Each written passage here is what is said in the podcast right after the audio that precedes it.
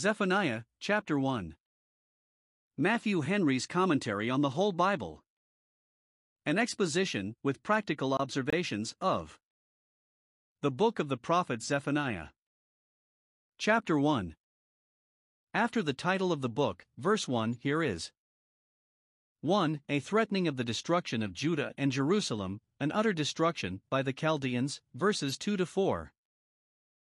2. A charge against them for their gross sin, which provoked God to bring that destruction upon them, verses 5 and 6.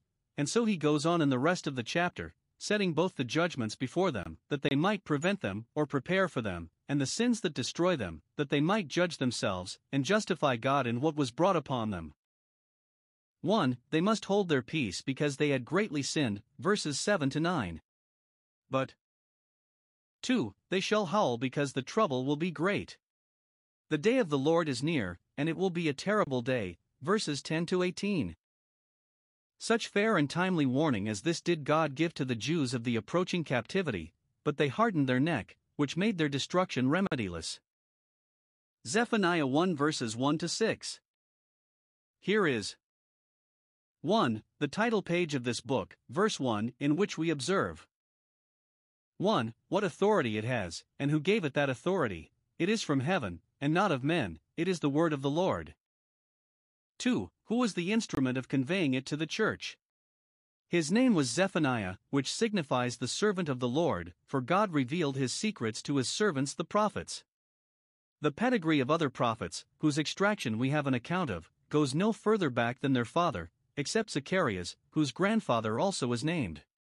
But this of Zephaniah goes back four generations, and the highest mentioned is his Hizkiah, it is the very same name in the original with that of Hezekiah king of Judah, 2 Kings 18 verse 1, and refers probably to him, if so, our prophet, being lineally descended from that pious prince, and being of the royal family, could with the better grace reprove the folly of the king's children as he does, verse 8.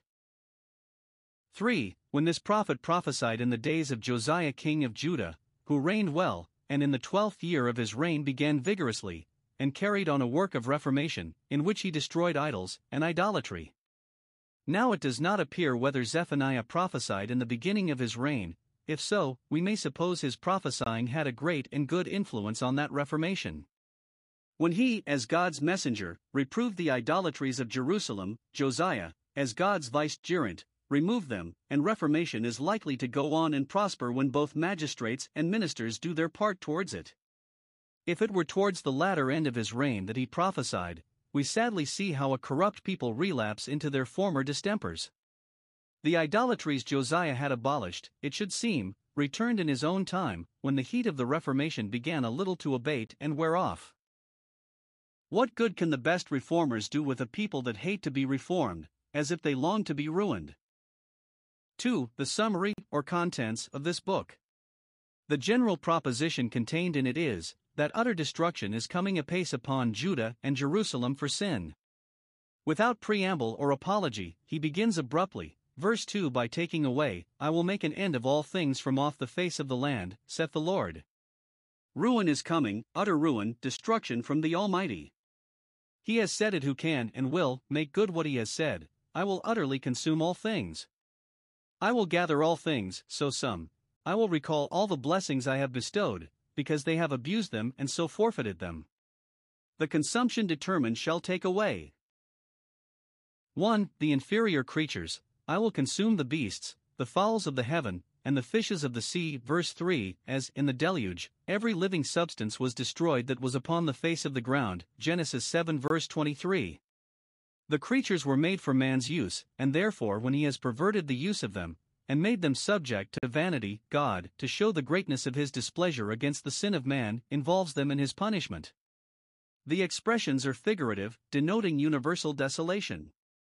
Those that fly ever so high, as the fowls of heaven, and think themselves out of the reach of the enemy's hand, those that hide ever so close, as the fishes of the sea, and think themselves out of the reach of the enemy's I shall yet become a prey to them, and be utterly consumed. 2. The children of men, I will consume man, I will cut off man from the land. The land shall be dispeopled and left uninhabited, I will destroy, not only Israel, but man. The land shall enjoy her Sabbaths.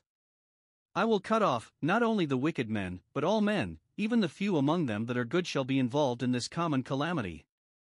Though they shall not be cut off from the Lord, yet they shall be cut off from the land. It is with Judah and Jerusalem that God has this quarrel, both city and country, and upon them he will stretch out his hand, the hand of his power, the hand of his wrath, and who knows the power of his anger. Verse 4 Those that will not humble themselves under God's mighty hand shall be humbled and brought down by it. Note, even Judah, where God is known, and Jerusalem, where his dwelling place is, if they revolt from him and rebel against him, shall have his hand stretched out against them. 3. All wicked people, and all those things that are the matter of their wickedness. Verse 3 I will consume the stumbling blocks with the wicked, the idols with the idolaters, the offenses with the offenders. Josiah had taken away the stumbling blocks, and, as far as he could, had purged the land of the monuments of idolatry, hoping that there would be no more idolatry.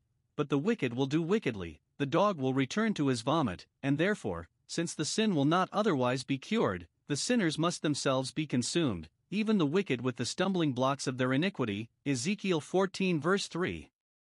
Since it was not done by the sword of justice, it shall be done by the sword of war. See who the sinners are that shall be consumed. 1. The professed idolaters, who avowed idolatry, and were wedded to it. The remnant of Baal shall be cut off, the images of Baal, and the worshippers of those images. Josiah cut off a great deal of Baal, but that which was so close as to escape the eye, or so bold as to escape the hand, of his justice, God will cut off, even all the remains of it. The Chaldeans would spare none of the images of Baal, or the worshippers of those images. The Chemarim shall be cut off, we read of them in the history of Josiah's reformation. 2 Kings 23 verse 5 He put down the idolatrous priests, the word is the Chemarim. The word signifies black men, some think because they wore black clothes, affecting to appear grave, others because their faces were black with attending the altars, or the fires in which they burnt their children to Moloch. They seem to have been immediate attendants upon the service of Baal. They shall be cut off with the priests, the regulars with the seculars. The very name of them shall be cut off, the order shall be quite abolished, so as to be forgotten or remembered with detestation. And, among other idolaters, the worshippers of the host of heaven upon the housetops shall be cut off. Verse 5 Who justified themselves in their idolatry with those that did not worship images, the work of their own hands, but offered their sacrifices and burnt their incense to the sun, moon, and stars, immediately upon the tops of their houses. But God will let them know that He is a jealous God, and will not endure any rival, and though some have thought that the most specious and plausible idolatry, yet it will appear as great an offense to God to give divine honors to a star as to give them to a stone or a stock.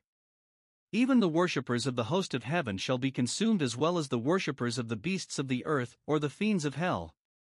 The sin of the adulteress is not the less sinful for the gaiety of the adulterer.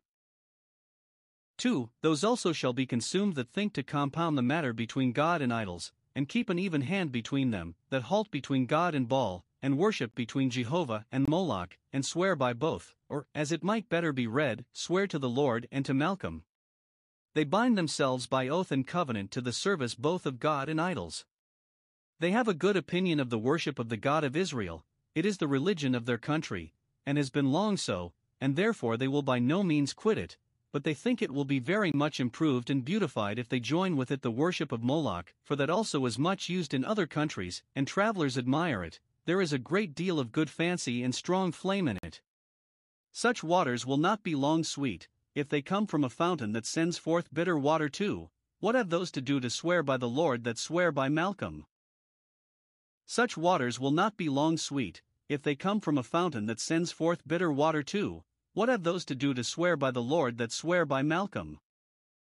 3. Those also shall be consumed that have apostatized from God, together with those that never gave up their names to him. Verse 6.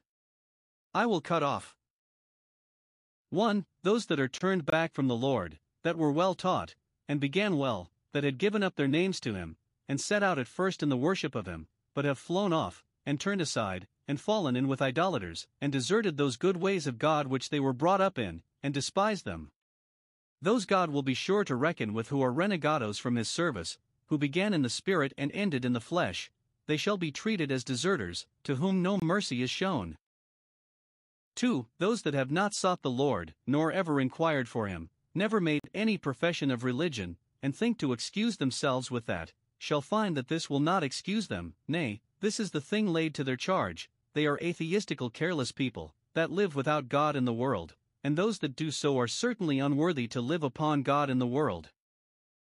Zephaniah 1 verses 7 to 13. Notice is here given to Judah and Jerusalem that God is coming forth against them, and will be with them shortly. His presence, as a just avenger, his day, the day of his judgment and his wrath, are not far off. Verse 7. Those that improve not the presence of God with them as a father, but sin away that presence, may expect his presence with them as a judge, to call them to an account for the contempt put upon his grace. The day of the Lord will come. Men have their day now, when they take a liberty to do what they please, but God's day is at hand. It is here called his sacrifice, a sacrifice of his preparing, for the punishing of presumptuous sinners is a sacrifice to the justice of God, some reparation to his injured honor. Those that brought their offerings to other gods were themselves justly made victims to the true God. On a day of sacrifice great slaughter was made. So shall there be in Jerusalem. Men shall be killed up as fast as lambs for the altar, with as little regret, with as much pleasure, the slain of the Lord shall be many. On a day of sacrifice great feasts were made upon the sacrifices, so the inhabitants of Judah and Jerusalem shall be feasted upon by their enemies the Chaldeans. These are the guests God has prepared and invited to come and glut themselves their revenge with slaughter, and their covetousness with plunder. Now observe 1. Who those are that are marked to be sacrificed, that shall be visited and punished in this day of reckoning, and what it is they shall be called to an account for. 1. The royal family, because of the dignity of their place, shall be first reckoned with for their pride, and vanity, and affectation. Verse 8 I will punish the princes, and the king's children, who think themselves accountable to God, and that, high as they are, he is above them. They shall be punished, and all such as, like them, are clothed with strange apparel, such as, in contempt of their own country, where, probably, it was the custom to go in a very plain dress, as became the seed of Jacob that plain man, affected to appear in the fashion of other nations and introduced their modes in apparel, studying to resemble those from whom God had appointed them, even in their clothes, industriously to distinguish themselves. The princes and the king's children scorned to wear any homemade stuffs, though God had provided them fine linen and silks, Ezekiel 16 verse 10, but they must send abroad to strange countries for their clothes, which would not please unless they were far fetched and dear bought, and even those of inferior rank affected to imitate the princes and the king's children. Pride in apparel is displeasing to God, and a symptom of the degeneracy of a people. 2. The noblemen, and their stewards and servants, come next to be reckoned with. Verse 9 In the same day will I punish those that leap on the threshold, a phrase, no doubt, well understood then, and which probably signified the invading of their neighbors' rights. Entering their houses by force and violence, and seizing their possessions, they leap on the threshold, as much as to say that the house is their own, and they will keep their hold of it, and, accordingly, they make all in it their own that they can lay their hands on, and so fill their masters' houses with goods gotten by violence and deceit, and with all the guilt thereby contracted. Nor shall it suffice them to say that the ill gotten gains were not for themselves, but for their masters, and that what they did was by their order, for the obligations we lie under to keep God's commandments are prior and superior to the obligations we lie under to serve the interests of any master on earth. 3. The trading people and the rich merchants are next called to account. Iniquity is found in their end of the town, among the inhabitants of Maktesh, a low part of Jerusalem, deep like a mortar, for so the word signifies. The goldsmiths live there, Nehemiah 3 verse 32, and the merchants, and they are now cut down, they are broken, and have shut up their shops, and become bankrupts. Nay, all those that bear silver are cut off, in the first place, by the invaders, for the sake of the silver they carry, which is so far from being a protection to them that it will expose and betray them. The conquerors aimed at the wealthy men and carried them off first, while the poor of the land escaped. Or it may be meant of a general decay of trade, which was a preface and introduction to the general destruction of the land. It is the token of a declining state when great dealers are cut down, and great bankers are cut off and become bankrupts, who cannot fall alone, but with themselves ruin many. For all the secure and careless people, the sons of pleasure, that live a loose idle life, are next reckoned with. Verse 12 They come from all parts of the country, to take up their quarters in the headquarters of the kingdom, where they take private lodgings, and indulge themselves in ease and luxury. But God will find them out, and punish them. At that time I will search Jerusalem with candles, to discover them, that they may be brought out to condign punishment. This intimates that they conceal themselves, as being either ashamed of the sin or afraid of the punishment of it. When the judgments of God are abroad, they hope to escape by absconding and getting out of the way, but God will search Jerusalem, as search is made for a malefactor in disguise, that is harbored by his accomplices. God's hand will find out all his enemies, wherever they lie hid, and will punish not only the secret idolaters, but the secret epicures and profane, and those are the persons that are here described, and marks are given by which they will be discovered when strict search is made for them. 1. Their dispositions are sensual, they are settled on their lees, intoxicated with their pleasures, strengthening themselves in their wealth and wickedness. They are secure and easy, and because they have had no changes, they fear none, as Moab, Jeremiah 48 verse 11. They have not been emptied from vessel to vessel. They fill themselves with wine and strong drink, and banish all thought, saying, Tomorrow shall be as this day. Isaiah 56 verse 12. Their being settled on their lees signifies the same with being enclosed in their own fat, Psalm 17 verse 10. 2. Their notions are atheistical. They could not live such loose lives, but that they say in their heart, The Lord will not do good, neither will he do evil, that is, he will do nothing. They deny his providential government of the world, what good and evil there is in the world comes by the wheel of fortune, and not by the disposal of a wise and supreme director. They deny his moral government and his dispensing rewards and punishments. The Lord will not do good to those that serve him, nor do evil to those that rebel against him, and therefore there is nothing got by religion, nor lost by sin. This was the effect of their sensuality. If they were not drowned in sense, they could not be thus senseless, nor could they be so stupid if they had not stupefied themselves with the love of pleasure. It was also the cause of their sensuality, Men would not make a god of their belly if they had not at first become so vain, so vile, in their imaginations, as to think the God that made them altogether such a one as themselves. But God will punish them, their end is destruction. Philippians 3:19. 2. What the destruction will be with which God will punish these sinners, and what course he will take with them. 1. He will silence them. Verse 7 Hold thy peace at the presence of the Lord. He will force them to hold their peace, will strike them dumb with horror and amazement. They shall be speechless. All the excuses of their sin, and exceptions against the sentence, will be overruled, and they shall not have a word to say for themselves. 2. He will sacrifice them, for it is the day of the Lord's sacrifice. Verse 8. He will give them into the hands of their enemies, and glorify himself thereby. 3. He will fill both city and country with lamentation, Verse 10 In that day there shall be a noise of a cry from the fish gate, so called because near either to the fish ponds or to the fish market. It belonged to the city of David, 2 Chronicles 33 verse 14, Nehemiah 3 verse 3, perhaps the same with that which is called the first gate, Zechariah 14 verse 10, and, if so, it will explain what follows here, and a howling from the second, that is, the second gate, which was next to that fish gate.